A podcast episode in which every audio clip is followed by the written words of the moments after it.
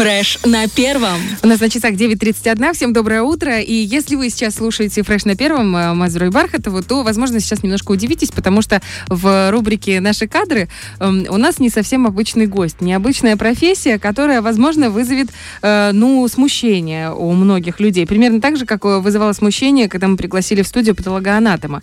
Но на наш с Артемом взгляд, жизнь человека, она похожа друг на друга именно в том, что всегда в каждой жизни есть момент рождения и момент смерти. И вот момент смерти, он многих людей пугает, он вызывает своеобразные отношения.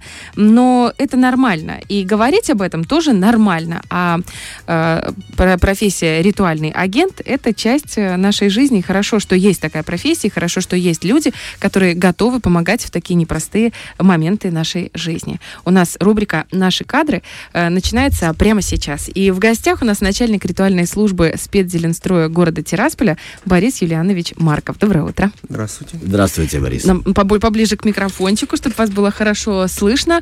Кто такой ритуальный агент?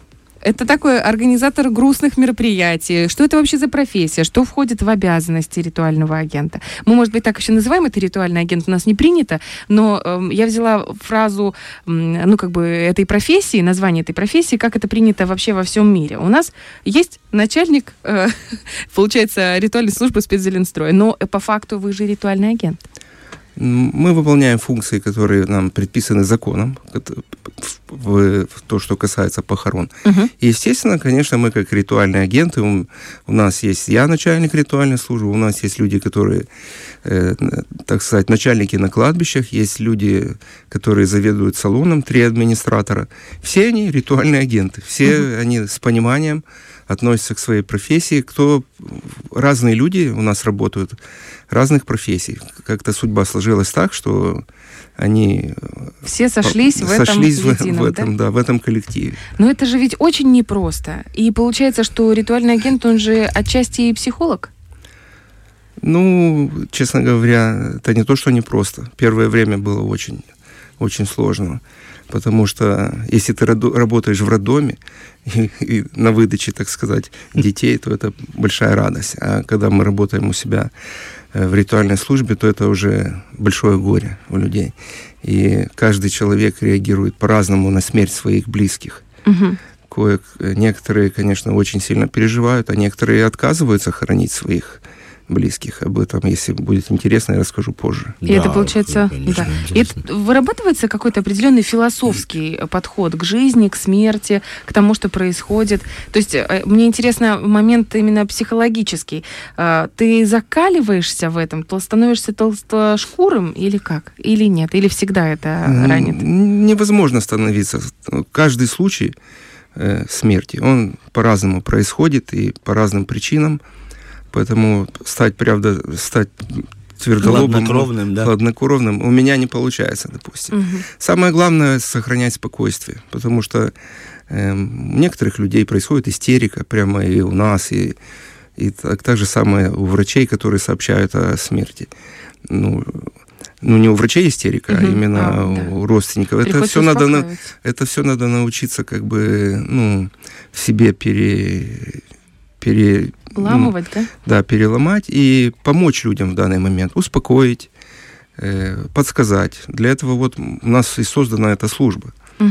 А получается, успокаивая людей, вы же растрачиваете себя, вы же, получается, отдаете часть, не часть, а огромную часть эмоциональных каких-то зарядов. Как потом себя чувствуете в этот момент? Сложно. Все равно, как вам сказать, вырабатывается немножко, профессиональный навык. Но очень тяжело. Поэтому... И, наверное, в такой момент спасает уже определенная система, по которой работаешь. Вот, допустим, если представить себе ситуацию, вам звонят и говорят: помогите нам, пожалуйста. Что происходит дальше? Что происходит? Значит, очень много лет звонили лично мне напрямую, сейчас они звонят дежурному. Значит, если умер человек, в первую очередь нужно дома. Человек, родственник должны вызвать скорую помощь. Скорая помощь фиксирует факт смерти и вызывает сотрудников милиции. Или следственный, или следователя, или дежурную часть. Ну и они высылают, так сказать, эксперта. Угу. После того, как заканчиваются все эти, ну, так сказать... Процедуры,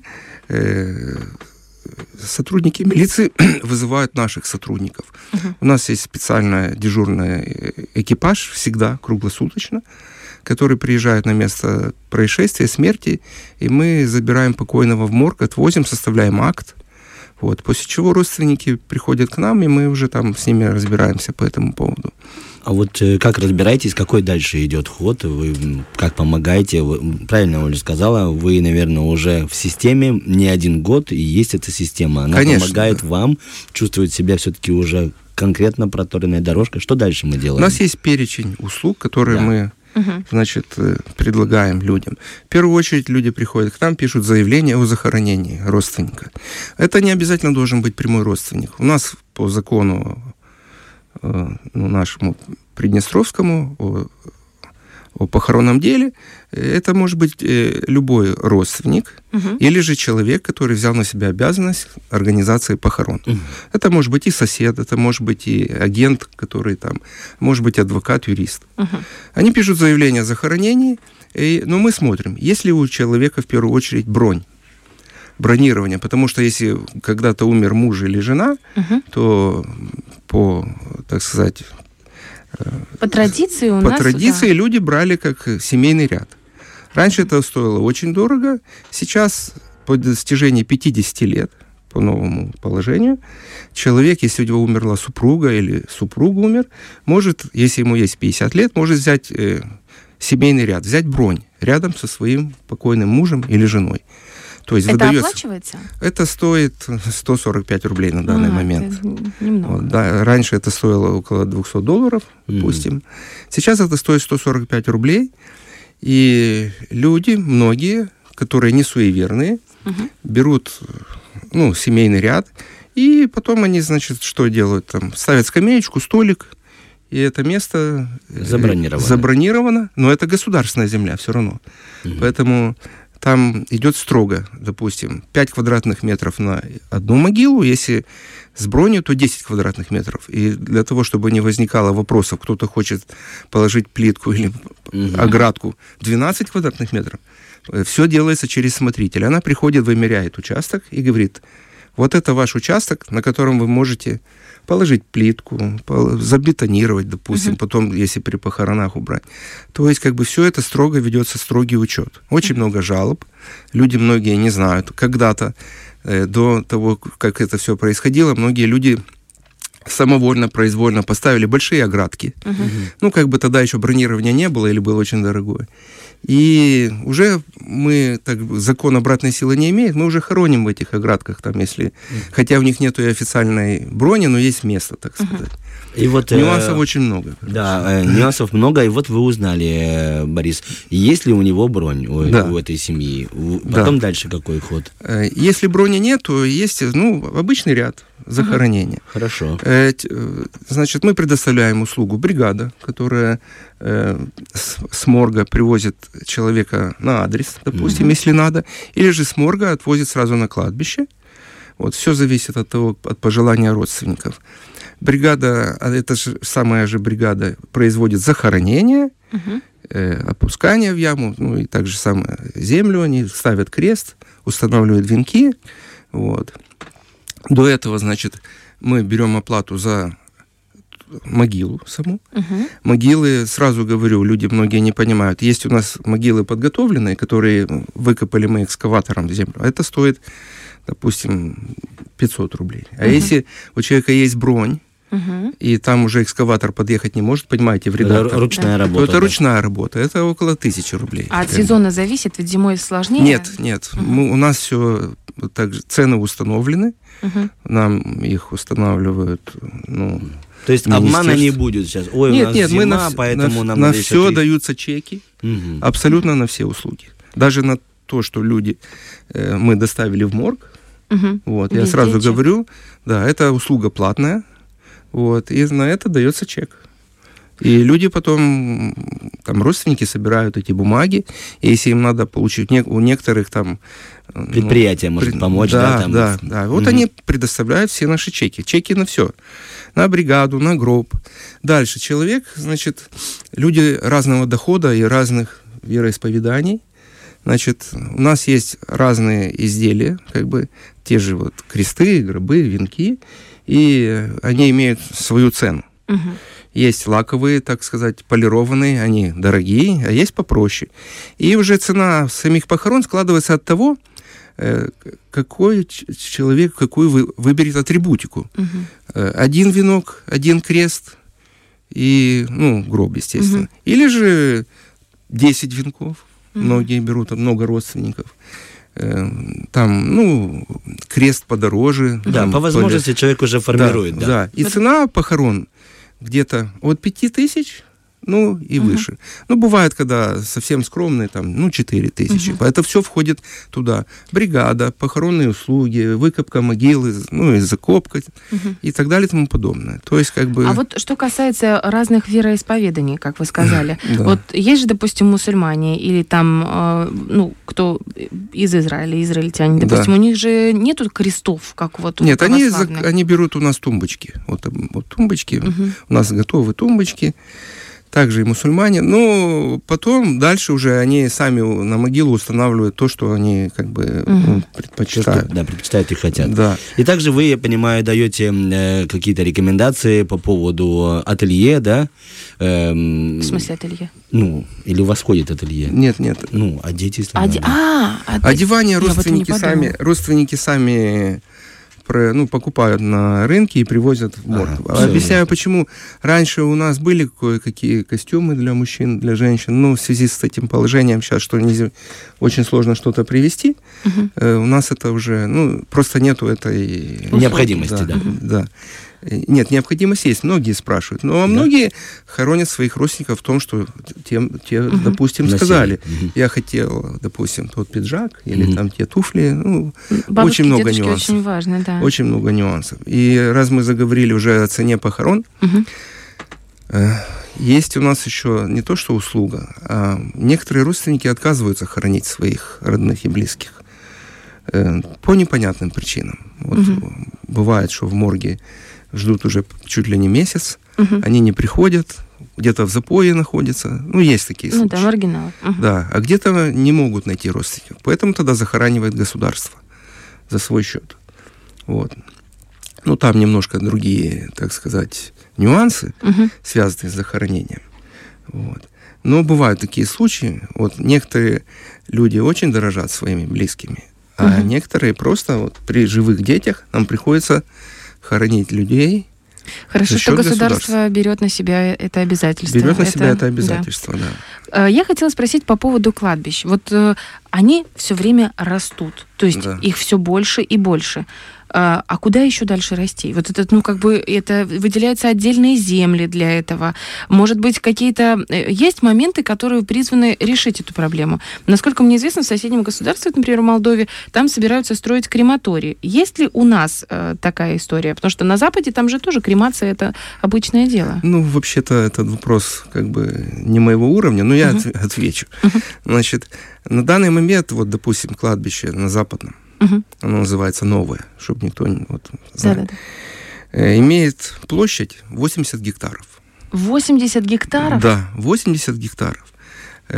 На данный момент на кладбище захоронено около 50 тысяч, на этом новом, около 50, ну, 49 тысяч там, произведено захоронений. Около 6 тысяч броней у нас там существует. И дальше наша территория расширяется туда дальше. Многие люди, которые приезжают, значит, у нас где-то в пределах 1200-1300 человек, ну, умирает в год в городе Тирасполе. Ну, и иностранцев мы тоже там где-то умерли в Москве. Вот. Примерно вот такое, это 2-3 квартала мы добавляем. Ну, обычно 2 квартала. Вот, поэтому еще где-то, я думаю, лет на 8-10 территории должно хватить. По поводу кремации. Значит, я знаю, как бы, что был такой закон, или понятие, что если город миллионник, тогда крематорий строили. Вот на данный момент в Кишиневе нет крематория. Все родственники, которые хотели кремировать своих родных, обращались, в Одессу ехали. Вот.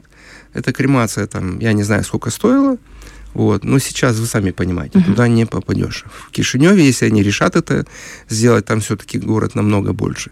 Крематория — это очень серьезное дело, это очень большие затраты. Поэтому, если когда и жесткий контроль. Контроль производится и сейчас, потому что документы и так далее, все это. Ты просто так, как собачку и кошечку, не захоронишь человека. Вот. Все могилы идут под номером, фамилия, имя, отчество и так далее. Там ведутся книги специальные, поэтому... все это не нами, и давно все это придумано. Хочу спросить по поводу оформления могил, потому что то, с чем сталкиваешься сейчас, допустим, на рынке, это же можно назвать рынок, правильно? Это же тоже предложение, есть клиент, есть предложение. Товар, клиент, предложение, во-первых, какие-то очень высокие цены. Я просто сейчас с этим столкнулась. То есть, если мы говорим о цифрах, и я буду говорить в условных единицах, потому что со мной так разговаривали, то есть от $800 за один памятник. Когда я услышала эти цены, я думаю, откуда они? Это действительно так дорого стоит? Да. Я вам скажу, в чем вопрос. Это не в могилах дело, а в том, что камень сильно подорожал. Мы не занимаемся этим, но у нас был цех, но мы производили памятники из гранитной крошки. Подорожание всего происходит, цемент, гравий, установка. Для того, чтобы установить памятник, нужно подготовить площадку. На это уйдет цемент, песок, столбики или швеллера. И самое дорогое, что подорожало, это камень. Во-первых, его сейчас очень сложно доставить сюда. Вот. Но это тенденция во всем мире, это не только у нас. Сейчас, допустим, даже самый бюджетный вариант, самый лучший камень все-таки это гранит. Мрамора сейчас давно белого нет, очень сложно. А черный гранит, он бывает чуть-чуть такой красноватый. Вот, это нормальное, так сказать... Долго будет стоять? Да, он долго, если он без брака. А как понять, камни брак, все разные брак? Есть, они есть микротрещины имеют, и потом со временем, так же, как в асфальт попадает немножко воды, и мороз делает свое дело. Так же самое... А как разобраться? Допустим, ты переходишь... это вообще сложно. Вообще эмоционально это сложно. Ты переходишь, и тебе, во-первых, называют такие суммы, и ты думаешь, хорошо, я готов, я приобрету это все дело. И как понять, обманывают тебя, не обманывают? Тем более у нас довольно много ребят, которые занимаются производством памятников, и ты едешь даже по городу, по Тирасполю. Вы сами говорите. Есть выбор. Обратитесь к одному, к другому, сравните цены. Я не думаю, что в таком состоянии ты ходишь и выбираешь. Нет, состояние объясню. Состояние памятник надо ставить через 2-3 года. Поэтому уже состояние у человека нормальное. И у него есть время выбрать. Тогда и так далее. Тогда вы чуть-чуть сразу памятник не ставишь, потому что могила должна дать усадку, холмик должен уйти. Сами понимаете, там происходят процессы, которые я не хочу говорить. Не надо, вот. И происходит усадка. И даже многие торопятся, на следующий год ставят. А у нас кладбище на бывшем полигоне. Там много всяких нюансов происходит. И бетонные там... Нам приходится сталкиваться, что могилу, чтобы вырыть, надо использовать специальные инструменты, потому что... Или же мы просто обходим и отменяем там бронь, и хороним, там человека не хороним. Много таких мест. Поэтому торопиться с установкой памятника я не рекомендую. Спасибо за этот совет. Я думаю, что он был очень полезным сейчас. А вообще, если брать соотношение цена-качество, ведь гранит, я имею в виду все-таки материал, из которого делается памятник, гранит — это, наверное, очень дорогое удовольствие такое. Оно самое оптимальное. Если брать сейчас цены крошки, если делать памятник, цемент тоже очень подорожал. Поэтому, я не специалист, сразу вам говорю, но разница будет небольшая. Просто можно гранит не заказывать 1,5-метровую стелу, можно заказать ее 60 сантиметров, и по толщине не 10 сантиметров, а 5. И памятник будет на 50-60% дешевле. Угу. Все зависит от того, какой вы камень заказываете. Я вот так себе думаю. А вот место возле могилы. Кто-то делает плиткой, кто-то делает гравием, кто-то просто оставляет. На ваш взгляд, самое оптимальное, особенно по уходу и по долговечности, это какой материал и какой подход? Очень дорого, очень самое правильное, если вы не хотите убирать там постоянно эту траву, которая лезет всегда и везде, то, конечно, это плитка на бетоне. Но это очень дорого. Можете, там, допустим, побрызгать вот этим, ну, от травы. От травы, да. Постелить клеенку целлофановую и сверху гравий. Ну, пару лет это вас спасет. А потом все равно придется досыпать это все, да? Да, потому что ветер в эти же камушки надувает семена этой же травы. Между камушками образуется все-таки земля, там пыль. И вот эта трава, она как бы... Если бы так росли помидоры, конечно, было бы замечательно, как эта трава. А по поводу ухода за могилами. Я знаю, что в Спецзеленстрое есть такая услуга? Есть, конечно. Многие люди обращаются там на кладбище к аферистам.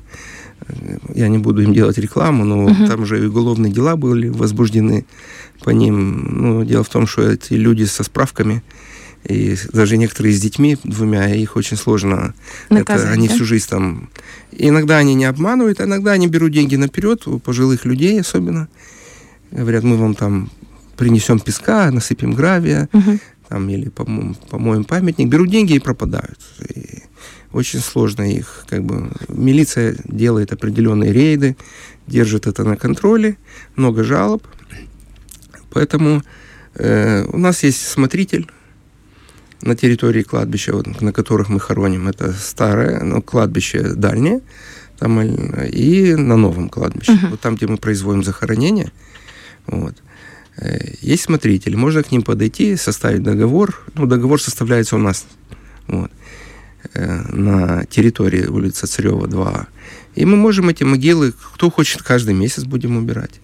Оплата. А есть какой-то фотоотчет? Ну, допустим, человек находится за рубежом. Мы сначала фотографируем до выполнения работ могилу и после.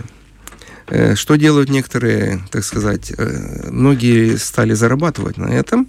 Они берут, фотографируют могилу до, быстро-быстро убирают, ложат траву, грязь, мусор на другую могилу рядом, и фотографируют и высылают. Потом люди приходят прибраться перед проводами, а там у них куча мусора. Естественно, что это не сделали работники Спецзеленстроя, потому что мы это, потом же нам же надо это и убрать. Вот. Обращаются сейчас, вот реклама, я вижу, многие, уборка могил, это частники. Некоторые есть очень добросовестные, это тоже люди там, ну, как они оплачивают налоги и так далее, я не знаю, это уже не... Ну, лучше обратиться в Спецзеленстрой, там ты точно будешь уверен, что... По крайней мере, есть кому потом предъявить претензии, понимаете, или там... Понятно. Вы упомянули, и мы об этом уже там как-то по касательной прошлись, по поводу того, что у нас разные национальности, разные люди разного вероисповедания. Есть ли разница в подходе к похоронам у людей? Мы же все разные, здесь многонациональное Приднестровье. Самые, может быть, необычные, самые интересные, потому что это же тоже культура, традиции, и это одна из самых важных таких точек в жизни и этого человека, и в целом его семьи. Ну, допустим, не секрет, что у нас есть там люди, баптисты или как-то, они по-своему хоронят, как бы. Они там не приглашают служителей церкви, у них свое там. У людей цыганской национальности там тоже у них свои немножко традиции, которые нас немножко удивляют, но я вам сразу скажу, что эти люди никогда своих родственников не бросают в беде.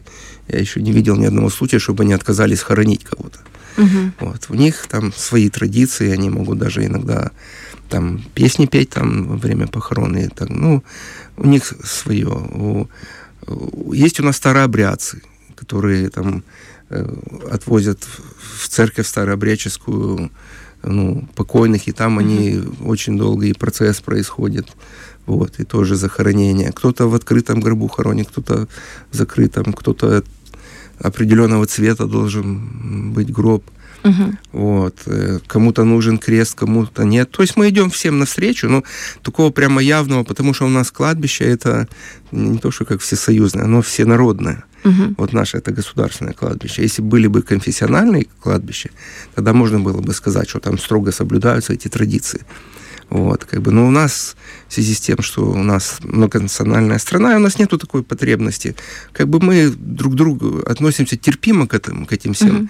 Mm-hmm. Никто не перебарщивает, сразу вам скажу. Нету такого, чтобы... Все адекватно. Да, да? Все адекватно. А суеверия, с которыми вы сталкиваетесь, во что верите, во что не верите? Ну, это, знаете, такой вопрос, который каждый журналист хочет задать, потому что это самое интересное. Ну, таких прямо суеверий у наших, у нас, работников, ну, нет, как бы такого. У многих людей есть суеверия. С чем сталкиваетесь? Ну, вот, опять же, многие вопросы. Все связано, всем кажется, что у нас там работают одни аферисты и пьяницы.